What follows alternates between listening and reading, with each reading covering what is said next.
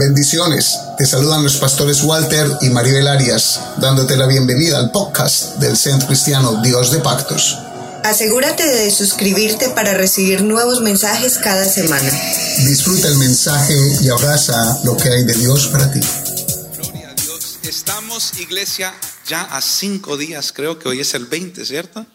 Estamos a cinco días en una época muy esperada. Una época donde muchos hemos deseado que llegara, una época donde muchos desde ya el viernes después de acción de gracias están sacando los, los árboles navideños, están sacando para decorar sus casas, están sacando las luces.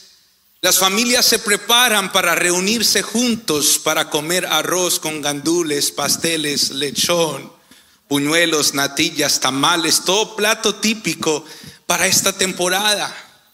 Los que nos fascina la música, los caribeños que llevan en su sangre lo que es la paranda santa, lo que son los matutinos, sacan las guiras, sacan las maracas, sacan las guitarras, las tamboras, conocidas como las plenas, las congas, y se preparan para este tiempo.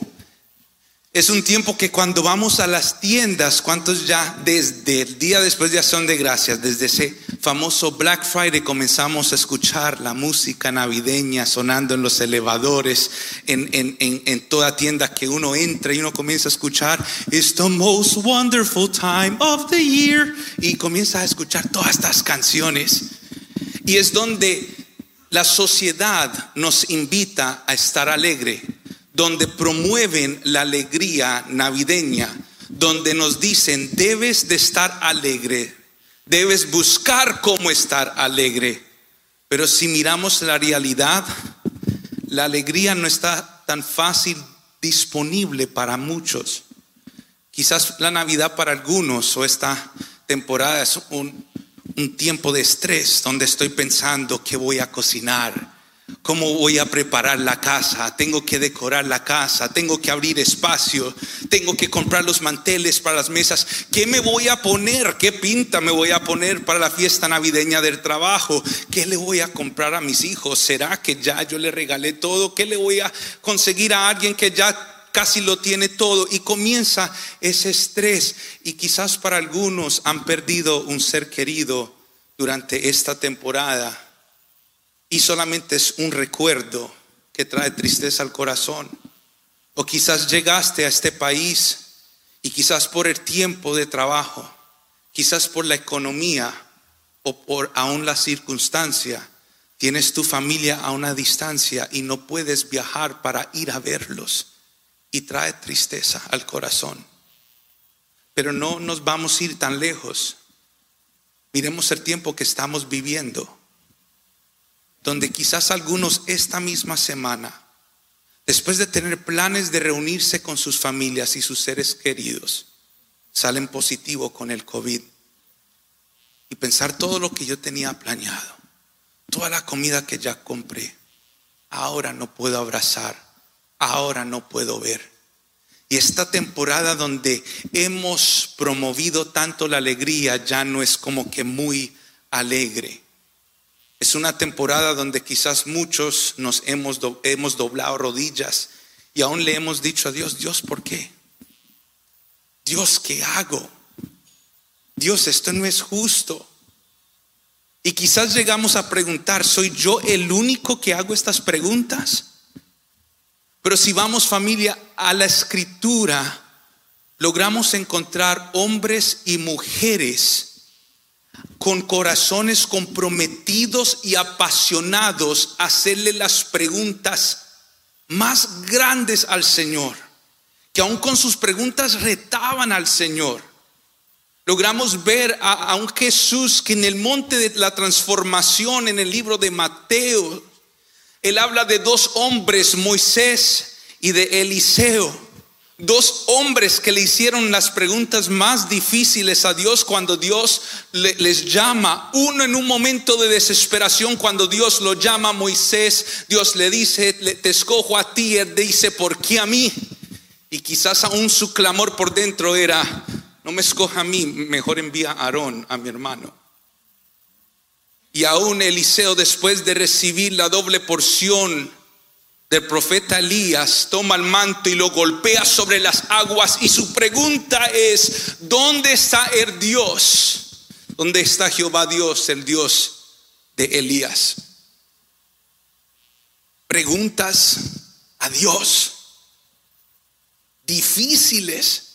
Y si logramos ver, amada iglesia, la historia de la iglesia, y de la palabra del Señor logramos ver que la fe es algo que perpetuamente se, intenta derrotar, pero sobrevive sus conquistadores. Nuevamente, la fe es algo que perpetuamente intentan derrotar, pero siempre la fe vence sus conquistadores. Me fascina un refrán que decía, un autor y filósofo de Inglaterra conocido como G.K. Chesterton. Él decía, la Biblia siempre será machacada, la Biblia siempre será atacada, pero la Biblia siempre se levantará para sobrevivir a sus portadores de ataúdes. Porque todos aquellos que tratan de enterrar la palabra de Dios descubren que la palabra del Señor sobrevivirá todos esos ataques. Por eso es que Dios dice en su palabra, cielo y tierra pasará, mas mi palabra no pasará. Puedes dudar, puedes tener preguntas, pero la fe, el justo siempre vivirá por la fe y la palabra de Dios sigue en pie. Sus palabras siguen en pie. Es quizás este año una Navidad donde nos hemos hecho tantas preguntas y por eso el título del mensaje de hoy que el Señor puso en mi corazón se titula Una Navidad inesperada. An unexpected Christmas. Y ahora vamos a ver en la palabra del Señor otro hombre conocido conocido como Habacuc, que también levantó unas preguntas muy difíciles al Señor, porque de igual forma como nosotros estamos buscando esa alegría, estamos buscando tener paz en el corazón en un momento muy festivo, Habacuc también estaba buscando paz en un momento muy difícil. Cuando el Señor me dio esta palabra, yo le, Dios solamente me dio dos, dos cosas, Habacuc y Navidad. Yo le decía, ¿Qué tiene que ver Abacú con la Navidad? Es un hombre que pasó por unas pruebas y les hizo unas preguntas tan tenaces a Dios. Pero miremos, vamos a Habacuc, familia. Habacuc capítulo 1, versículo 2 al 4. Pero hay algo que mientras que ustedes buscan en sus Biblias, podemos saber que al final de esta historia, Habacuc pudo aprender que lo que él buscaba solo lo encontraba si se enfocaba en, el, en aquel quien salva y cumple su palabra. Pero vamos a ver nuevamente Habacuc capítulo 1, versículo 2 al 4.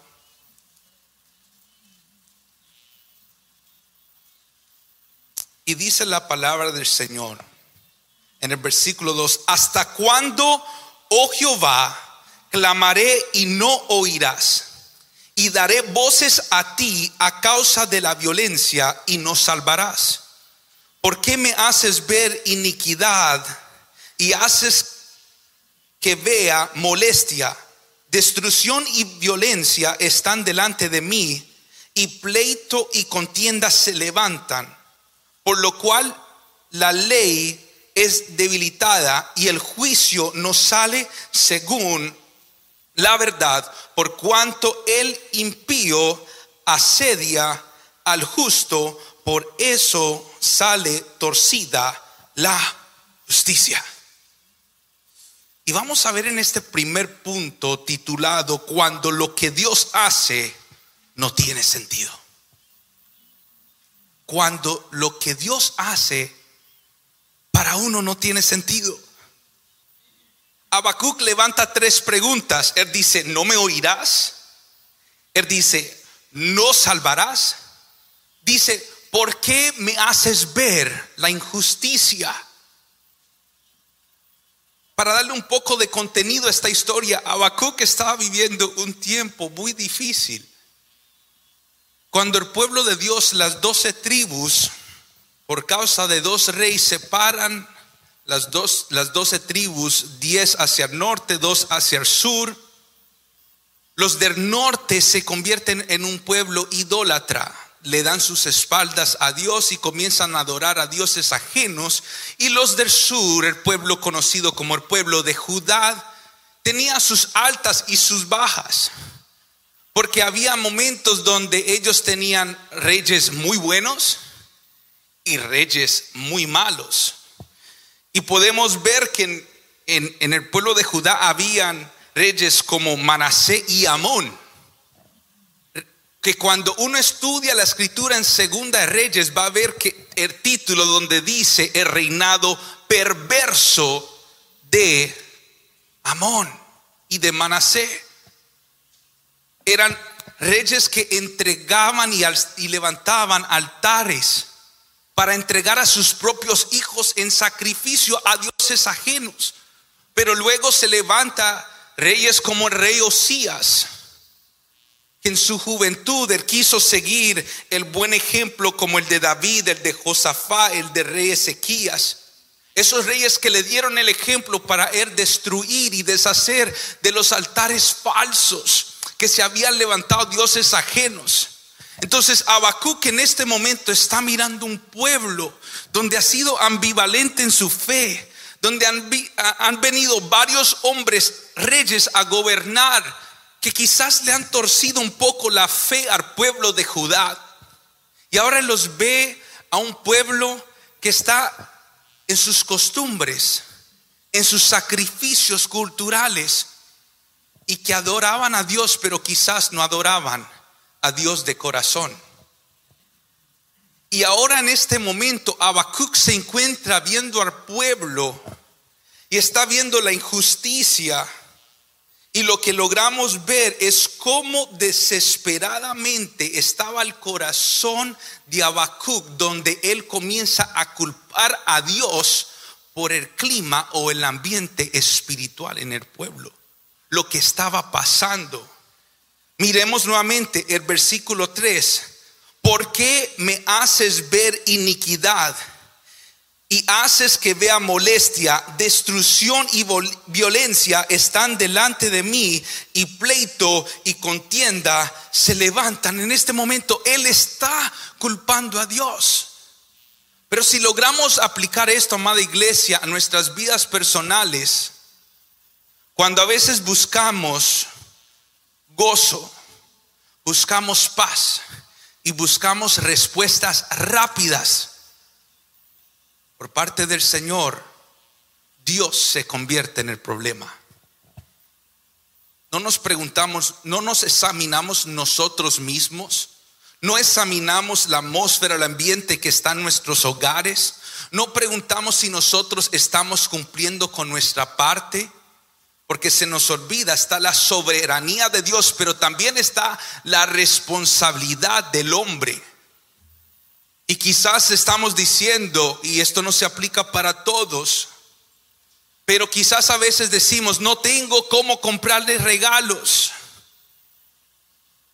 Yo sé y conozco, yo mismo eh, tuve momentos donde no, no fui un buen mayordomo donde no guardé para los momentos de las vacas flacas. Y ahora nos encontramos culpando a Dios diciendo, Dios, pero no eres tú Jehová Jiré, mi proveedor. Y Dios diciendo, pero no eres tú el mayordomo que te di el 90% y no guardaste para estos tiempos y ahora estás pidiendo que yo te provee para darle un PlayStation 5 a tu niño. Y comenzamos a tener problemas en los hogares.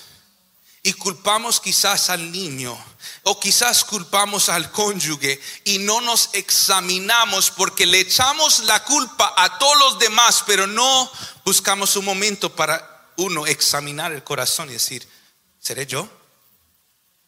¿Seré yo que le he dado las espaldas a Dios? ¿Seré yo que no es que estoy adorando, idolatrando a una imagen, pero quizás tu tiempo, ¿a quién se lo has entregado? y no le has dado el tiempo a Dios y el ambiente espiritual en tu casa ha cambiado y cuando las cosas cambian lo primero que uno viene a decir es la culpa lo tiene o el diablo o lo tiene Dios. Pero no somos rápidos para uno mismo decir, quizás soy yo responsable. Como Abacú que no miraba lo que estaba haciendo el pueblo que provocaba esto. Pero lo más bonito también de parte de esta historia es que Dios escucha tu ruego y tu clamor no importa cómo sea. No importa. Aunque tú estés mal, Dios no tapa el oído y dice, la, la, la, la, la, no te escucho. No, Él escucha.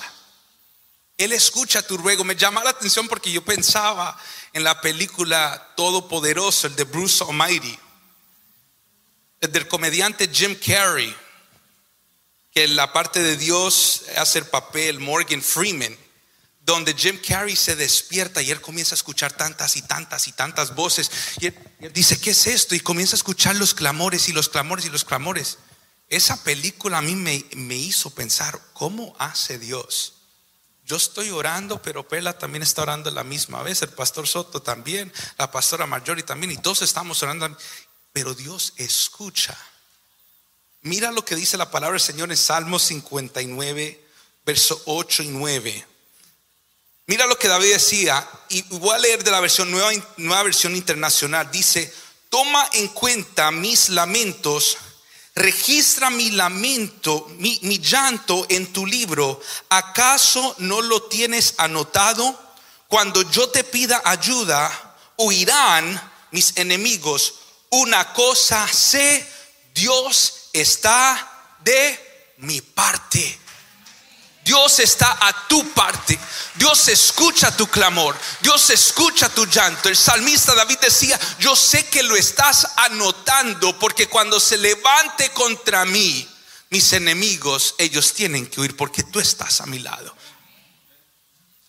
Pero ¿qué pasa que cuando Dios, uno hace el clamor, moco tendido, uno llora, pero Dios da la respuesta y la respuesta no es la respuesta que estabas buscando. Todavía uno dice, alma mía, alaba a Jehová. O dice uno, qué agonía, qué dolor.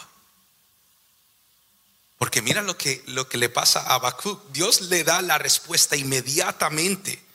Seguimos ahí en el, en el capítulo 1, pero mira lo que dice Dios en el versículo 5 y 6. Dice, mirad entre las naciones y ved y asombraos porque haré una obra en vuestros días que aun cuando se os contare no lo creeréis.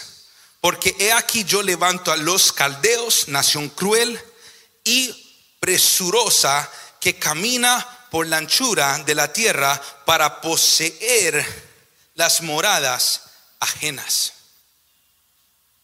Dios le da la respuesta le da las tres preguntas. ¿Me escuchas? ¿Salvarás? ¿Por qué me haces ver? Dios dice, tranquilo, ¿tú quieres ver justicia? Te voy a dar la justicia, pero no es la que estás buscando. Si uno estudia quiénes eran los caldeos y el pueblo de Babilonia, eran gente conocida por su violencia, era gente apresurada, era gente vengativa. Y Dios le dice, ellos se van a levantar. Y Dios le da una respuesta. Pero no es la que le está buscando. ¿Cuántas veces nosotros queremos que Dios traiga un avivamiento o que Dios haga algo en nuestro favor, pero no es de la forma de uno? Y Dios me llama a meditar nuevamente, yo sé que lo hablaba anteriormente en la Santa Cena, la historia de Simón. El fariseo que invita a Jesús y entra a una mujer a lavar sus pies con sus lágrimas, con su cabello, romper el, frasco de alabastro. Y Simón dice, si supieras, si fueses verdaderamente tú un profeta, no, no permites que ya te lave los pies. Pero Jesús le responde, yo llegué, no me ofreciste agua para lavar mis pies, no me diste un beso, pero sin embargo ella desde que llegó ha lavado mis pies con sus lágrimas, con perfume, con su cabello. Porque muchas veces nosotros hacemos preguntas o queremos a Dios en nuestra casa como lo quería Simón. Pero queremos a Dios en nuestras casas y queremos a Dios en nuestras empresas y queremos a Dios en nuestras finanzas, pero la forma de uno como quizás un Simón. Habacuc está buscando la respuesta. Y si uno luego lean, pueden leer en su casa del versículo 12 al 17, Dios, Habacuc le recuerda a Dios y dice, ¿no eres tú desde el principio? Le dice, limpio de ojos para ver el mal, ni puedes ver el agravio. Ves a los menospreciados y callas cuando destruye el impío, destruye el impío al justo. Los caldeos no te reconocen como Dios. Habacuc estaba buscando justicia, pero estaba buscando justicia a su manera y a no la manera de Dios. ¿Por qué iglesia? Porque la justicia de hoy se ha convertido en una ideología personal o política más que un referente real del carácter y la persona de Dios. Queremos la respuesta de nuestra forma y no la forma de Dios. Pero mira lo más bonito, siempre está la parte bonita de toda historia, a happy ending. El segundo punto podemos ver la promesa de Dios y la actitud del hombre. Mira después que le hace ese reclamo a Dios. Pero no eres tú desde el principio. No estás viendo lo que estás pasando y comienza a recordarle a Dios quién es Dios.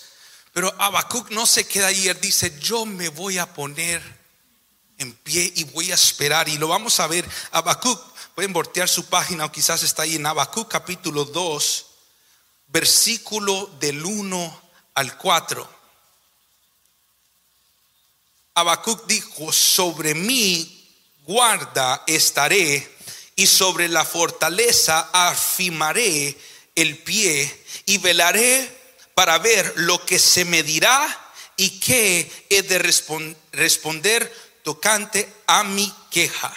Versículo 2. Y Jehová me respondió y dijo, escribe la visión y declara en tablas para que corra el que leyera en ella, aunque la visión tardara aún por un tiempo, más se apresura hacia el fin y no mentirá, aunque tardare, espéralo, porque sin duda vendrá y no tardará. He aquí que aquel cuya alma no es recta se enorgullece, mas el justo por su fe vivirá. Habacuc en este momento toma una decisión y dice, me voy a parar firme, no me voy a quedar contento con lo que Dios me ha dicho hasta ahora. Y Dios le responde, escribe la visión. ¿Sabes qué me llama la atención, iglesia? Dios solamente menciona, si buscan la palabra, casi como tres veces donde dice escribe. Esta fue una de ellas.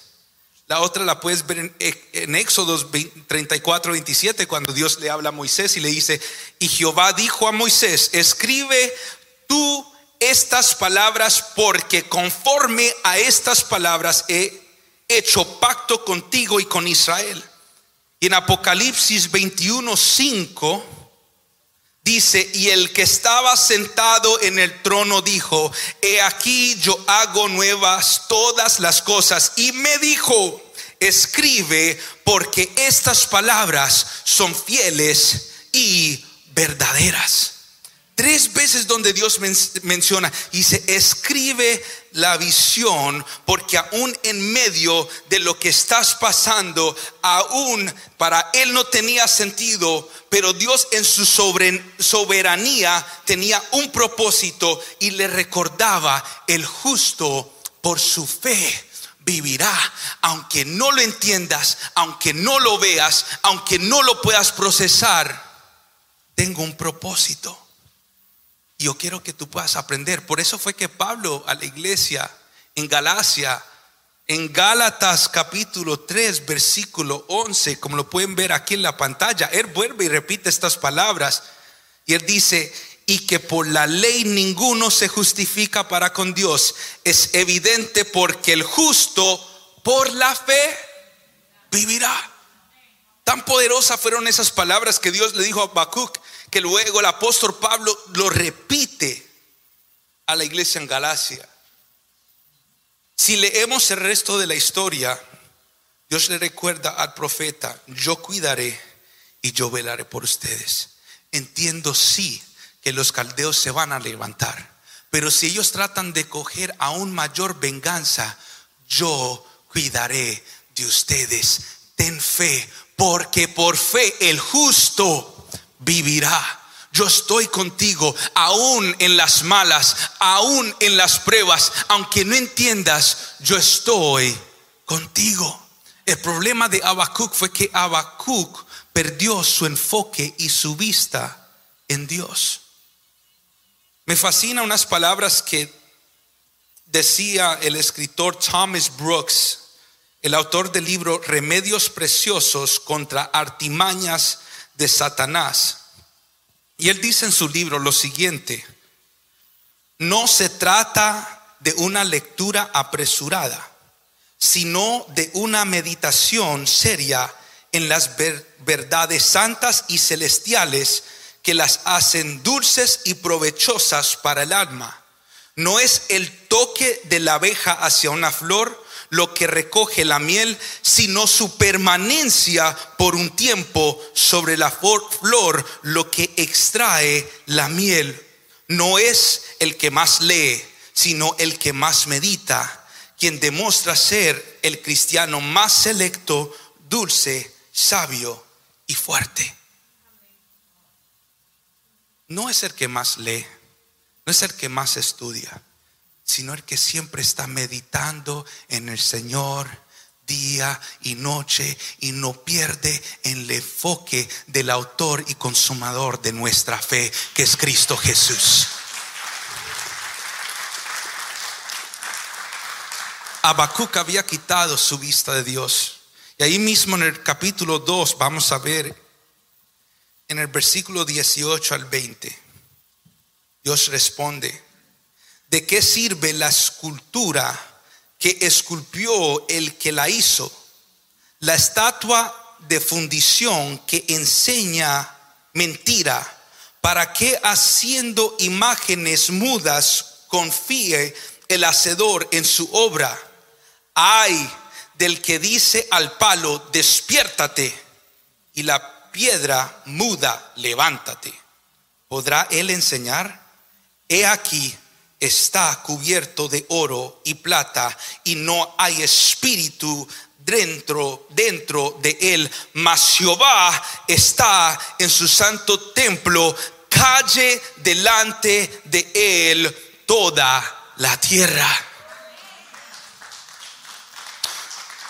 Dios en otras palabras le responde al corazón del profeta y le dice tú planteas estas preguntas porque estás usando el razonamiento moral.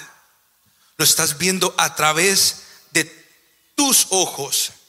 Y quiero que sepas que al quien le estás haciendo estas preguntas, al quien le estás clamando, no es a una piedra que está muerta, no es a un, eh, no es a un ídolo. El Señor está en su templo. Habacuc, yo estoy escuchándote. Aunque uses razonamiento moral, yo te estoy dando la respuesta.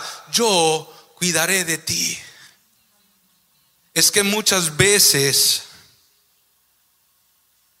nosotros dejamos que la realidad o que nuestra perspectiva es formada por nuestra realidad, cuando nuestra realidad a través de Dios debe de formar nuestra perspectiva.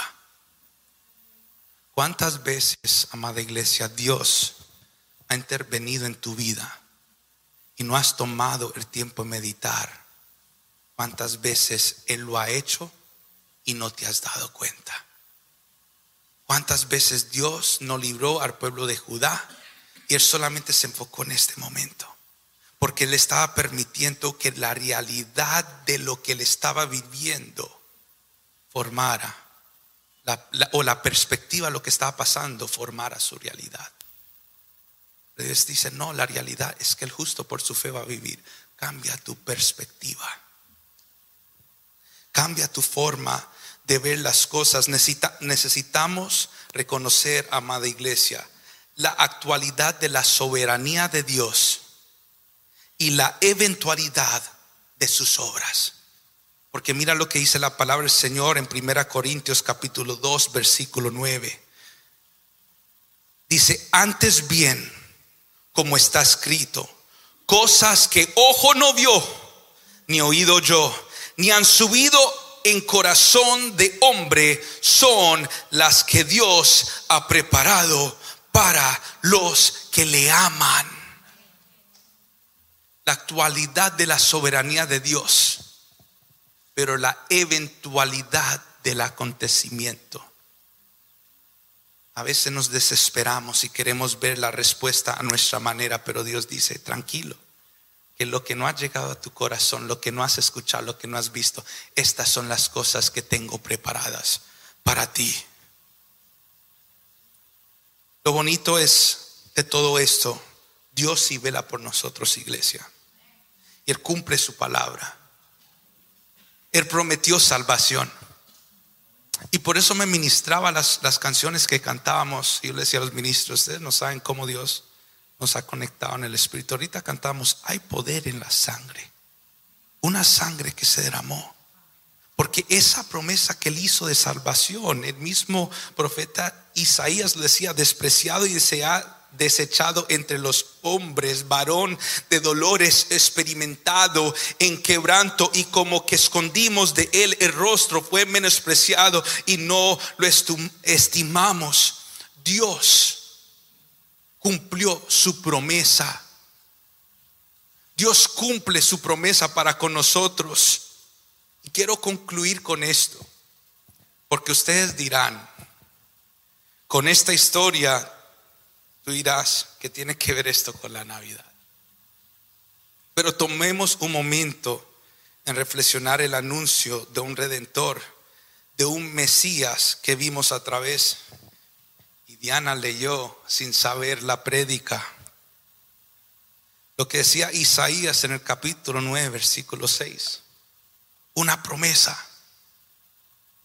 Donde Isaías decía, porque un niño nos es que nacido, hijo nos es dado y el principado sobre su hombro y se llamará su nombre admirable, consejero, Dios fuerte, Padre eterno, príncipe de paz. Una promesa, una palabra es establecida en el Viejo Testamento, pero si tomamos un momento para reflexionar, iglesia, la historia del nacimiento de Jesús, en cual en esta época se predica tanto de la Navidad y del nacimiento de Jesús. Pero mira la adversidad que tuvo que pasar este niño Jesús, donde se levanta un rey como Herodes, donde manda a buscar para matarlo la adversidad que tuvo que pasar José y María, que no había un mesón para ella reposar y dar a luz. No era la historia típica de un rey que nació en un pesebre de oro. No es lo que nosotros nos imaginamos. Él nace en un pesebre, en un establo rodeado de animales. Se levanta el rey y aún tienen que avisarle a los reyes magos que vinieron a traerle regalos al niño Jesús. No regresen por el mismo camino. Tienen que irse por otro. La historia del nacimiento del niño Jesús, la historia de Cristo es una historia inesperada. Porque no es la historia de un niño que nació en un palacio, que nació de la manera que quizás nosotros habíamos pensado, pero sabes que, aunque no es la historia que nosotros habíamos pensado y es una historia inesperada. La palabra se cumplió porque eh, la palabra del Señor dice, un niño es nacido y hay una palabra de salvación que se había declarado y la palabra se cumplió. Por eso es que iglesia nosotros podemos declarar de Cristo es la Navidad. El mundo te ofrece engaño. No cambies la historia de Jesucristo por ninguna historia o fiesta de fin de año. Porque Él ha traído paz y Él ha traído salvación.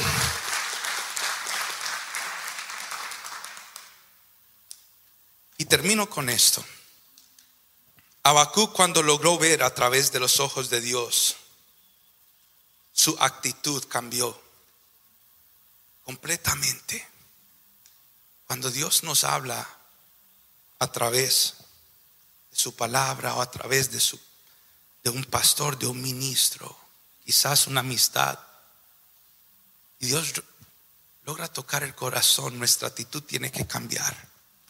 Mira lo que Habacuc dice en el capítulo 3. Vamos a leer el capítulo 3 y el versículo 2 y luego brincamos al 17 con 19. Él dice, oh Jehová, he oído tu palabra y temí. Oh Jehová, aviva tu obra en medio de los tiempos, en medio de los tiempos, hazla conocer. En la ira, acuérdate de la misericordia pero luego miremos el versículo 17 al 19, cuando su corazón, su actitud, su perspectiva cambia. Y él dice, aunque la higuera no florezca, ni en las vides haya frutos, aunque falte el producto del olivo y los, y los labrados no den mantenimiento y las ovejas sean quitadas de la majada y no haya vacas en los corales, con todo yo me alegraré en Jehová y me gozaré en el Dios de mi salvación. Jehová el Señor es mi fortaleza, el cual hace mis pies como las siervas y en mis alturas me hace andar. Iglesia, yo puedo decir en esta mañana, aunque esta Navidad sea una Navidad inesperada y en la cuenta no haya dinero y aunque no tenga regalos, aunque los que amo no están presentes, aunque esté en cuarentena, con todo yo me gozaré en el Dios de mi salvación porque Jehová es mi fortaleza y el motivo de mi Navidad. Dáselo fuerte al Señor y nos ponemos de pie, amado de iglesia, ¿cuántos reciben esta palabra? Aunque quizás esta Navidad es lo que estamos esperando. No es quizás lo que hemos vivido antes. Nos hacemos preguntas. Dios dice, no se olvide que yo soy el motivo de la Navidad. Porque la historia de Cristo fue inesperada quizás como esta Navidad. Pero en mí está la decisión, ¿cómo voy a pasar la Navidad? El salmista David decía, este es el día que hizo el Señor y yo me alegraré en él. La decisión estaba en David. La decisión, cómo vas a pasar esta Navidad, está en ti y en ti en los que están viendo ahorita por internet. Te invito a que ahí puedas cerrar tus ojos y levantes tus manos.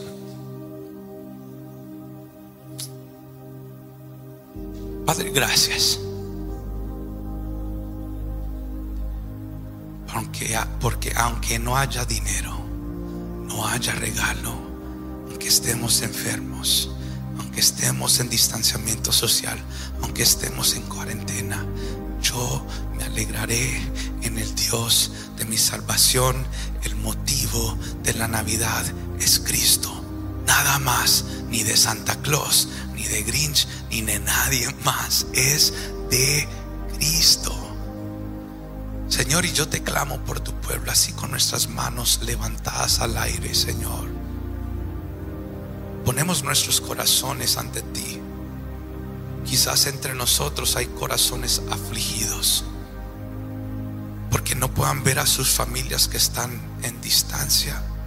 Quizás hay alguien que está viendo ahorita por internet que quizás perdió un ser querido en esta temporada por el COVID y tiene preguntas. Restaura tú el corazón Cristo. Toca los corazones. Levanta al caído. Dale fuerza al que está necesitado, Señor, de tus fuerzas.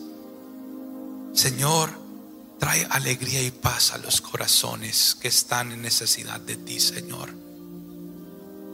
Padre, que a través de todo esto que está aconteciendo, que fue inesperado, seas tú glorificado, seas tú reconocido, que no nos enfocamos, no nos enfoquemos en lo malo y lo que ha pasado, Señor, sino que nos enfoquemos en ti, el que vino, el que nació, el que sobrevivió y el que murió y resucitó y venció a la muerte y trajo perdón de pecado y trajo vida eterna.